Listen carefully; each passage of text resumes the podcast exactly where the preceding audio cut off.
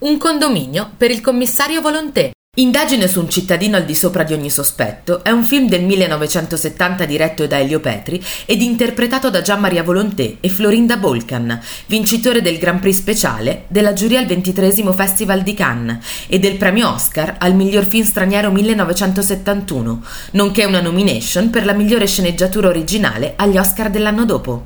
Volonté, il commissario, abita in un moderno condominio che all'epoca del film era ancora in costruzione. Si tratta del consorzio Colli della Farnesina o comprensorio Titanus a Roma e vi si accede da via dei Colli della Farnesina 144.